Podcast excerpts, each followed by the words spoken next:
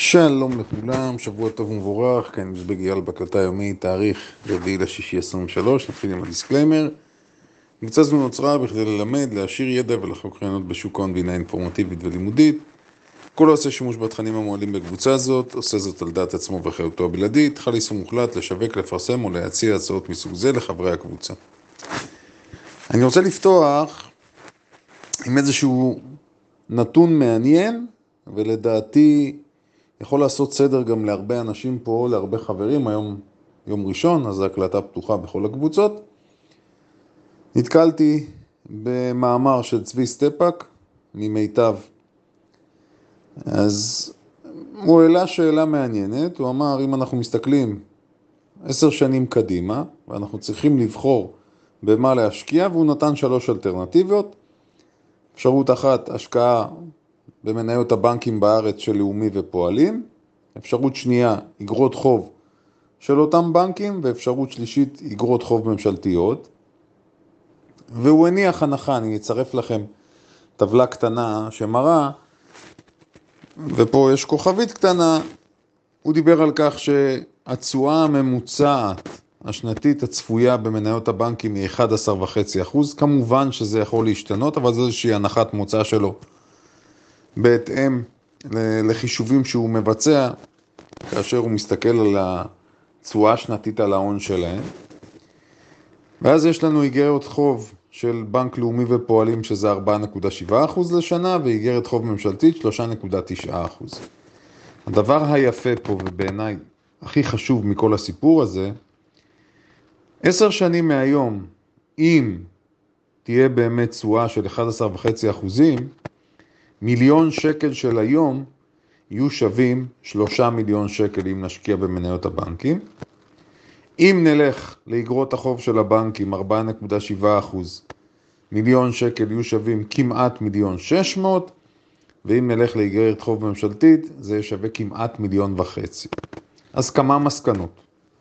מסקנה אחת, להשקיע ב...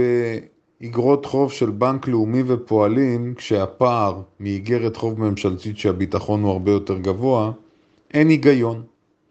בואו נזיז את זה הצידה.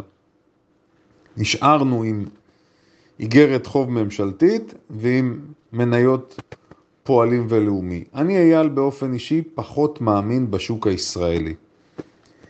אז בואו נשנה, נמחק רגע לאומי ופועלים, ובמקום לאומי ופועלים נרשום מניות הנסדק, או נסדק 100, או נסדק. כל אחד יכול לבחור גם, אתם רוצים לבחור ספיי, תבחרו ספיי, אתם רוצים לבחור הקרן שעוקבת אחרי מדד הדאו ג'ונס, DIA, DIA, גם בסדר, אנחנו אישית פחות מאמינים. עכשיו תבינו את הכוח. עשר שנים, אם משיגים תשואה שנתית של 11.5 אחוזים, מיליון שקל הופכים לשלושה מיליון. מה אני רוצה לומר לכם? תחשבו על המצב שאנחנו נמצאים בו עכשיו כל אחד מאיתנו, והרבה פעמים אנחנו לא מסתכלים עשר שנים קדימה, ואני חושב שחובה להסתכל קדימה, גם אי אפשר להסתכל רק על מה שיש עכשיו.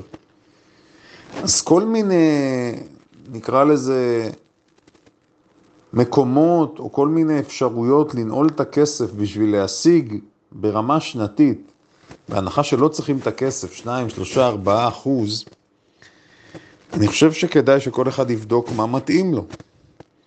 בסופו של דבר, ושוב, אני אומר בזהירות, כי אין ביטחון, אנחנו לא יודעים מה יהיה בוודאות. מישהו אומר בוודאות, אנחנו לא יודעים בוודאות, אנחנו נסמכים על נתונים. ליאור העלה טבלה מעניינת היום, תשואה של הנסדק ב-10-15 שנים האחרונות, אפשר לראות כמה אגרסיבי זה היה. ולכן, תחשבו, ותחשבו קדימה ותבדקו מה המצב הנוכחי שלכם. באותה נשימה אני אגיד, כדאי גם לבדוק, כל אחד שיבדוק היכן נמצאים כספי הפנסיה שלו, קרן ההשתלמות, קופות גמל, באיזה מסלולים. האם אתם נמצאים במסלול מנייתי מקסימום, האם תמהיל אחר יותר נוטה לכיוון האג"ח?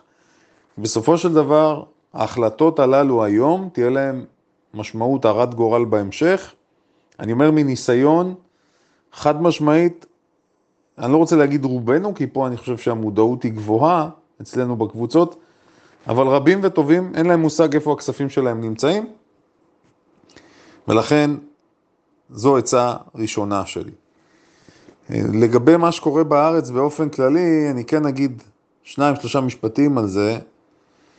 כל עוד שהדולר יישאר גבוה, הסיפור הזה יעיב על השוק בארץ. תשימו רגע בצד אפילו את הנושא הביטחוני.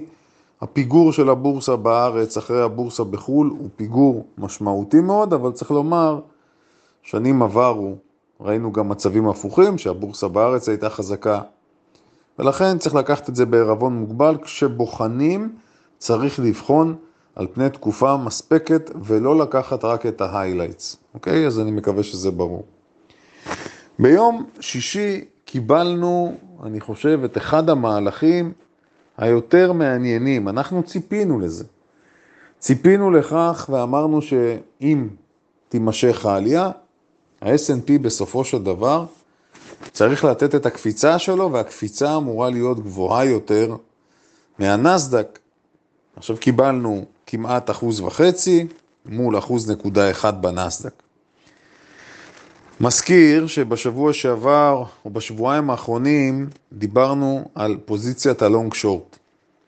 אמרנו שגופים מתוחכמים, כשהם מחפשים דרך ליצירת רווח ולהשיג תשואה עודפת על פני השוק, מה שנקרא תשואת אלפא, הם מחפשים לעשות את זה במינימום סיכון. בין היתר, הדרכים של אותם גופים, לא משנה אם זה נוסטרו, אם זה קרנות גידור וכולי, זה לחפש כל מיני עיוותים מהסוג הזה, במקרה שלנו לא מדובר על ארביטראז' טהור, כלומר לא מדובר על מצב שאפשר ליהנות בוודאות מרווח בכל מקרה, אלא על סוג של ארביטראז' סטטיסטי. היות וה snp והנסדק פתחו ביניהם פער משמעותי, אגב, אני לא יודע אם ראיתם, אבל הדאו ג'ונס עלה כפול 2 כמעט מהנסדק ביום שישי, 2.12 אחוזים. זאת אומרת, מי שהלך לכיוון של סגירת הפער, חיפש את זה כאיזושהי הזדמנות, אז הוא קיבל יופי של דבר. אנחנו הרבנו לדבר על זה, כי זה מאוד בולט. האם זו אה, הפריצה שהכנו לה, האם קיבלנו אישור? תראו, אני מאוד זהיר. אני אומר באופן עקרוני, אפרופו הפתיח של דבריי, בסופו של דבר אין יותר מדי אלטרנטיבות טובות לשוק ההון, לשוק המניות, כשאנחנו מסתכלים בראייה ארוכת טווח. במקרה שלנו, אני לא יכול לנתק את פתיחת השנה הנוכחית, פתיחת שנה סוערת מאוד, רלי משמעותי מאוד, סך הכל חמישה חודשים. היום בדיוק ישבתי עם חבר, הסתכלנו על הנתונים, על התיק שלו, מבלי להיכנס למי ומה ואיך, שנינו הסכמנו שבחמישה חודשים תשואה של עשרות אחוזים, אם אנחנו מדברים על הנסדק 100, על ה-QQQ, 30 ומשהו אחוזים בחמישה חודשים, אה, זה הרבה מאוד, איך שאנחנו לא מסתכלים, ואמרתי, ואני אומר מה שאמרתי לו, אני אומר גם לכם, לפעמים צריך לדעת גם להירגע, לנשום רגע ולחשוב קדימה. מה התשואה בתור משקיעים, אני מדבר כרגע כמשקיע, לא כסוחר. מה התשואה כמשקיע ארוך טווח שתספק אותי? כיצד אני רוצה לסיים את השנה הזו? זו שאלה טובה.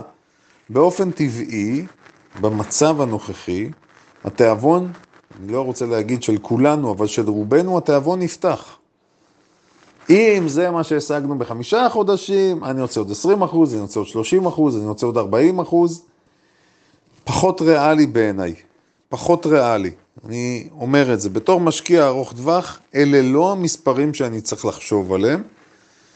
ואגב, זה גם מה שדיברתי איתו היום בבוקר, ואמרתי לו, אנחנו לא חושבים במושגים של חודשיים, שלושה או חצי שנה בתור משקיע ארוך טווח. בתור משקיע ארוך טווח, אני חושב שנים קדימה, זו הדרך הנכונה להסתכל על זה. לא צריך לבצע יותר מדי פעולות, לא צריך להיכנס ולצאת, לא צריך לנסות לתזמן כל פיפס של השוק, כל חמישה או עשרה אחוז ימינה שמאלה, לא צריך לנסות לתזמן. מהלכים משמעותיים יותר כן צריך. שורה תחתונה, מה שאני רוצה לומר, אם העליות תימשכנה, אז באמת סביר, אמרנו שה snp אמור לקבל איזשהו פוש, בגלל אותם סקטורים שהם סקטורים חבוטים, דיברנו על האנרגיה, דיברנו על הבנקאות, על הריטל, סביר שיהיה איזשהו איזון, כי האם במצב הנוכחי ימשיך לזרום כסף כמו שזרם עד עכשיו לגורילות הטכנולוגיה, אני בספק. אוקיי? אז אני מקווה שזה ברור. בכל מקרה, המחשבה שלנו הוכיחה את עצמה. הגרף ששלחנו אותו של ה-S&P וההסבר שהנסדק פרץ וה-S&P נמצא מאחור, לפחות עכשיו זה הוכיח את עצמו יפה, כי ה-S&P אכן פרץ כלפי מעלה. דיברנו על המדדים, אז צריך לדבר גם על מה שקורה באפל. אפל, אם אמרנו שהדאו ג'ונס הוא המדד שעלה הכי חזק ביום שישי, אז אני חושב שהזכרתי את זה פעם, אבל אולי שווה לציין את זה פעם נוספת. היות והרכב הדאו ג'ונס, אנחנו יודעים איזה מניות יש בו, כמעט כל המניות שם מוכרות לכולם, אם זה אה, נייק ומרק וויזה ווולמארט ומייקרוסופט ואינטל ואפל וסיסקו, מניות שאנחנו מכירים. אבל הסברנו שבשונה מה-S&P ומהנסדק, כל מניה פה לא נמדדת, כלומר המשקל של כל מניה באחוזים במדד לא נמדד בהתאם לשווי השוק שלה, אלא בהתאם למחיר שלה, מה שמייצר עיוותים. זו הסיבה שהדאו נמצא מאחור, בין היתר. ואפל ביום שישי, מדוע אני מציין את זה? אפל ביום שישי הייתה מניה מבחינת הביצועים שלה, שהיא השלישית מהסוף. זאת אומרת, מניה אחת בדאו ג'ונס סיימה אדומה ביום שישי וזו ורייזון, ירדה שלושה אחוז. מניה נוספת סיימה פלוס ממש מזערי, 0.06 אחוז, סיילספורס, והשלישית אפל סיימה עם חצי אחוז פלוס. זאת אומרת, מה אנחנו יכולים להסיק? יש מה להסיק. זה שאפל נסחרת עכשיו קרוב לשיא כל הזמנים שלה, אוקיי, אנחנו מבינים. אגב, זה גם היה די צפוי ברגע שהמדדים עלו בצורה כזו חזקה. ביום שישי, והנסדק הוא זה שמוביל את העליות, אמרנו, מתחילת השנה, אז בסדר, זה הגיוני. אבל הדבר החשוב הוא, אם אפל היו תקופות שהיא זו שגררה ומשכה את המדד כלפי מעלה, להבנתנו כרגע אפל עולה מכוח האנרציה.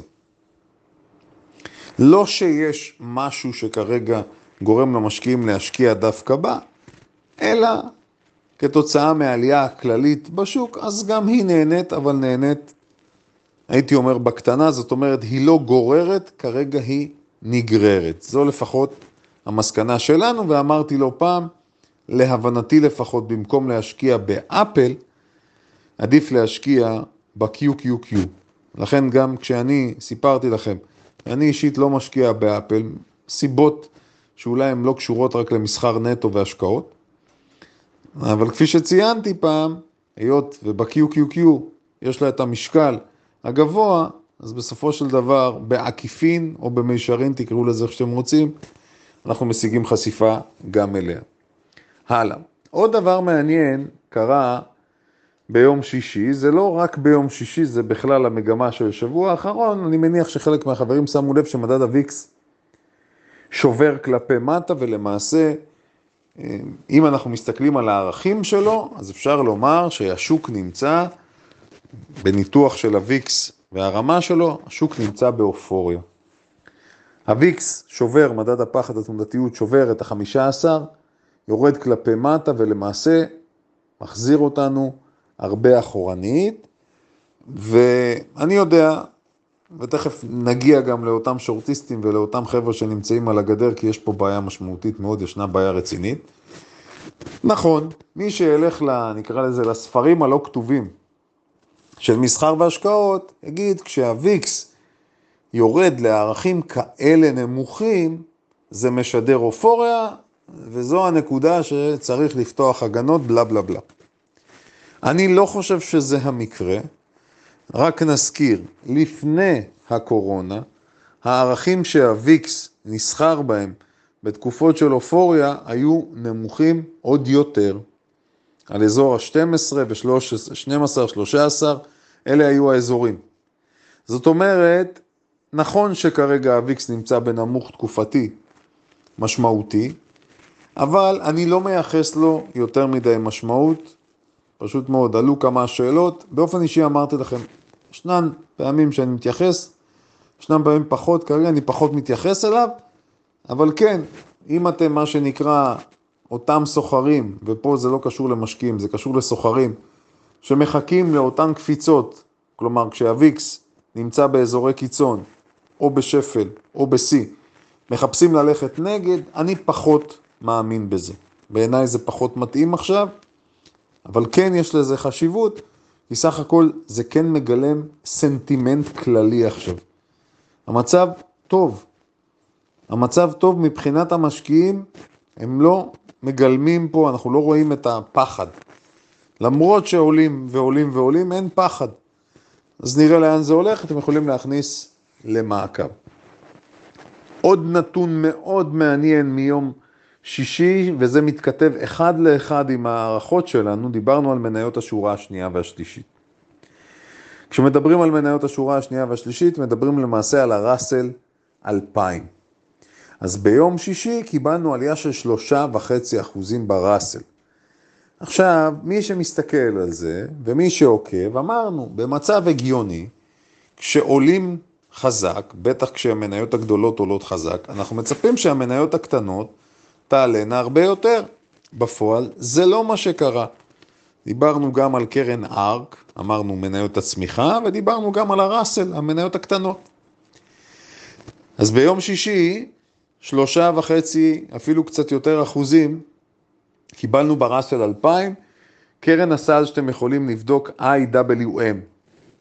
ולהסתכל על הגרף, וגם פה אפילו המצב עוד יותר, אם אנחנו מסתכלים על הראסל 2000, המצב בראסל 2000, מה שנקרא, עוד יותר מטמיע, עוד יותר מוזר ממה שראינו נניח ב-S&P 500. ה-S&P 500 לא הצליח לפרוץ רמה מסוימת, אבל ראסל 2000 בכלל לא נהנה. כלומר, כל מה שהיה והוא לא נהנה עד עכשיו מזה. אז האם יתחיל עכשיו המהלך במניות השורה השנייה והשלישית?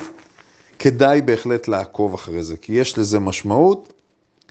אנחנו מדברים על תקופה ארוכה מאוד שהוא לא מצליח להתרומם, לא מצליח להתרומם, תקוע, תקוע, תקוע. האם הוא יצליח להתרומם עכשיו? שאלה טובה. בכל מקרה, זה מסוג הדברים שחייבים לעקוב אחריהם עכשיו צמוד. כל מי שהמתין לאותה הזדמנות, זה הזמן. אני אתן עוד טיפ קטן, אם נראה עלייה נוספת ב-S&P ובנסדק, איפשהו לא תהיה ברירה לראסל 2000 והוא יצטרך להתחיל להתרומם, כי אם כסף יזרום, אז הכסף יזרום גם לאותן מניות. זו הנחת העבודה שלנו. עוד סקטור שאנחנו סימנו אותו ואמרנו, גם כמשקיעים ארוכי טווח, גם כסוחרי סווינג, סקטור האנרגיה. אז קיבלנו ביום שישי את ה-XLE בעוד שלושה אחוזים כבר, נושקת ל-80 דולרים. דיברנו על המניה של וורן באפט, אתם זוכרים, אמרנו הזדמנות לעשות סיבוב על וורן באפט, אז אוקסי, אוקסידנטל, OXY, גם היא עלתה כמעט שלושה אחוזים. זאת אומרת, הנחת המוצא הזו לגבי האנרגיה, לפחות בינתיים מוכיחה את עצמה. אני אומר, עם כל המצב החיובי שיש, אמרתי, אני בגישה עכשיו דווקא יותר זהירה. זאת אומרת, מותר לשמוח, מותר ליהנות על התשואות הגבוהות מתחילת השנה, יחד עם זאת, לא להיכנס למצב של שאננות. במקרה הנוכחי, לנהל את הפוזיציות, מה שנקרא, בצורה חכמה. עוד סיפור מעניין מאוד, אני מניח, אה, והוא יהיה, כנראה שהוא רלוונטי ל... אני לא יודע אם מאות, אבל לחברים רבים, זה הסיפור של ניאו. אני אסביר לכם מדוע אני מציין את זה. ניאו תפרסם השבוע את הדוח שלה. עכשיו, אפרופו תובנות שיש לנו מהחצי שנה האחרונה, חמישה חודשים ובכלל, לסוחרים ומשקיעים ישנה נטייה לחזור על שגיאה שהיא שגיאה מה שנקרא יסודית. לקחת עסקת סווינג, כלומר עסקה שתוכננה נגיד לכמה שבועות, חודשים, עסקת סווינג כושלת ולהפוך אותה להשקעה. אני יודע שיש פה, אני אומר, לדעתי עשרות, אולי מאות אפילו חברים, אני לא מגזים, שבשלב כזה או אחר קנו, מכרו, מתעסקים עם ניאו. ואני יודע שיש פה חברים שאפילו הכריזו, אנחנו לא מוכרים אותה, לא מעניין אותנו. או שעוד כמה שנים ההשקעה תרד לאפס, או שנמצא אותה ב-50-60 דולר, אנחנו מוכנים לקחת את הסיכון. מעבר לזה שאמירה כזו בעיניי היא לא מתאימה למקצוע, כי אנחנו לא מתעסקים פה בהימורים. יש פה נושא, אנחנו צריכים לקבל החלטות מושכלות. אז האם ניאו יכולה לחדש לנו משהו בדוח הקרוב? ניאו נסחרת, אנחנו יודעים, בשפל, כמעט בשפל שנתי, שפל שנתי של השבעה דולר, נסחרת כרגע שבעה וחצי, שבעה שישים. אני לא חושב שיכולה להיות איזושהי בשורה בדוח של ניאו. אז אני רוצה לתת אה, כמה תובנות שיש לי לגביה. נתחיל מטווח ארוך. האם ניאו זו מניה שמתאימה להשקעות טווח ארוך? התשובה, במצב הנוכחי, חד משמעית לא. האם ניאו זו מניה שמתאימה לספקולנטים שמחפשים סיבובים? התשובה, חד משמעית, כן. האם ניאו יכולה לבצע קפיצה של 100% בכמה שבועות? גם לזה התשובה היא חיובית. אבל, האם זו המניה שהייתי מחפש אותה בתור ספקולנט כרגע? התשובה לא. מדוע? כי אין, אה, אין אה, גורמים תומכים. אז אם אני מחפש הרפתקאות ועסקאות טובות יותר, עדיף לי לחפש במקומות שאני מזהה סיכויי הצלחה גבוהים יותר. ברור לכולם שאם הדוח הנוכחי לא יהיה טוב, אז uh, מה שנקרא, אנחנו נתגלגל דרומה. האם היא יכולה להפתיע? אני לא באמת חושב, אני גם מסתכל סביב, אמרתי לכם, התחרות בגזרה הסינית של הרכבים החשמליים היא עצומה, נראה שהכוכבת הבלתי מעורערת זו BYD.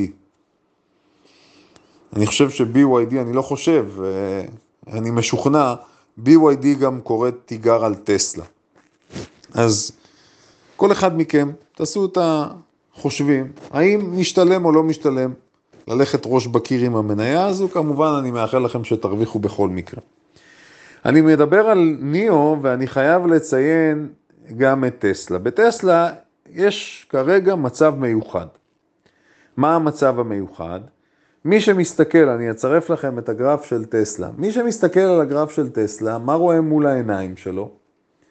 רואה תבנית טכנית שנחשבת לאחת התבניות החזקות.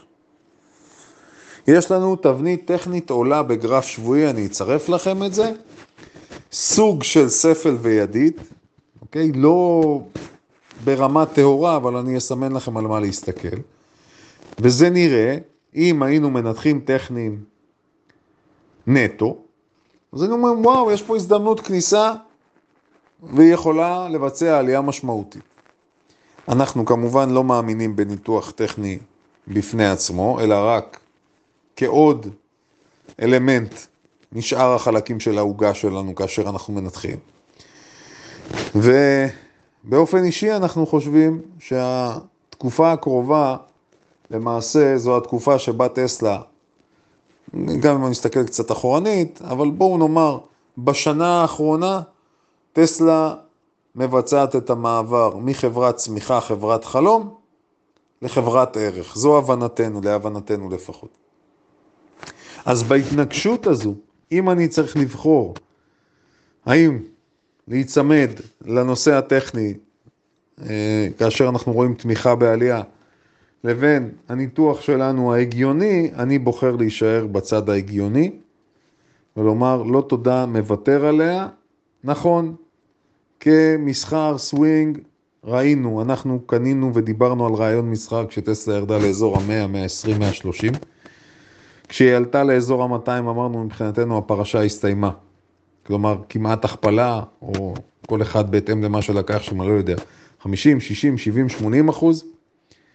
אין טעם לרדוף ולחפש, שוב אני אומר, זה להבנתנו.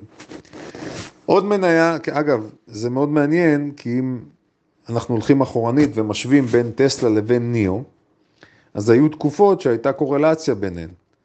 אני מזכיר, טסלה מהנמוך שלה ירדה, דקרה את המאה, כרגע נסחרת קרוב ל-220. יום שישי הגיע קרוב ל-220, סיימה 214. ניאו לעומתה, הנמוך שלה השנה הוא 7 דולר, היא נסחרת כרגע ב-7.5, 7.60, זאת אומרת, הן כבר לא עובדות באותה קורלציה, הן מתרחקות אחת מהשנייה, גם זה חשוב מאוד.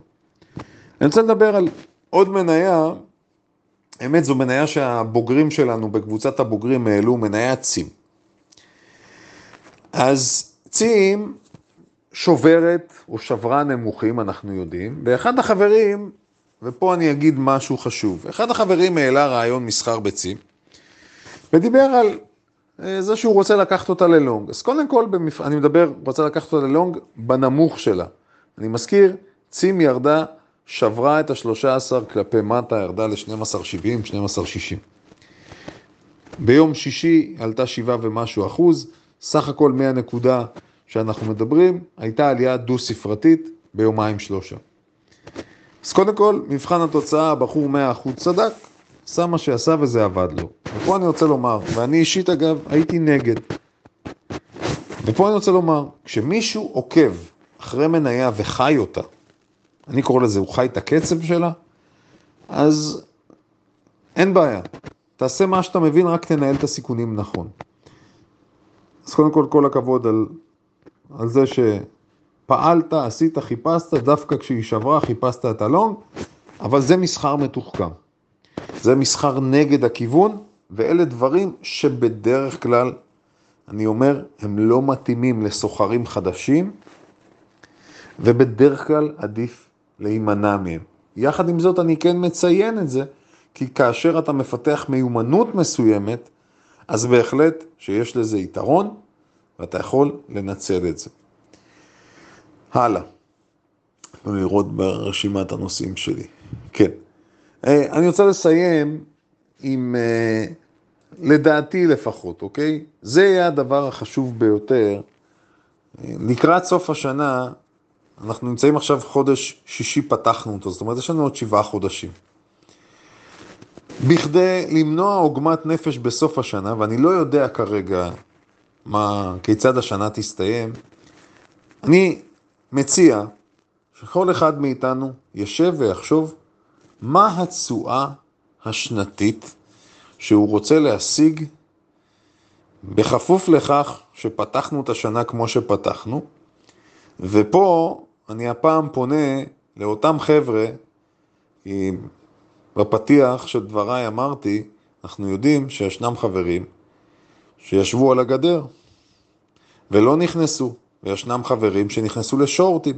אגב, אני חושב שאצלנו תודה לאל, כן? נדמה לי שזה מספר מאוד מצומצם של אנשים, אם בכלל.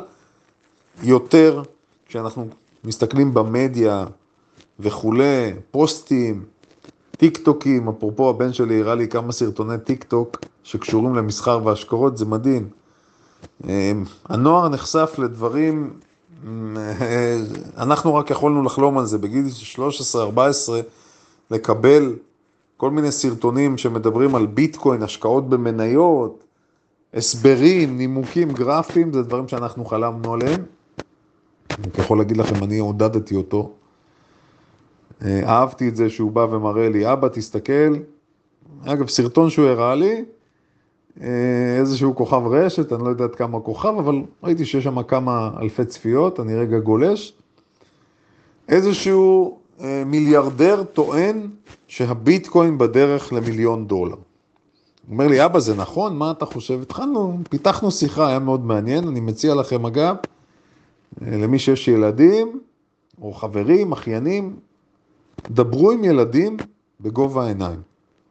דברו עם הילד בגובה העיניים. ילד בא, שואל שאלה, הבן שלי בא, שואל שאלה, עניתי לו בצורה רצינית, הסברתי לו יפה מאוד, אמרתי לו גם, אם מעניין אותך גולן, אין בעיה, בקרוב אנחנו מתחילים שיעורים.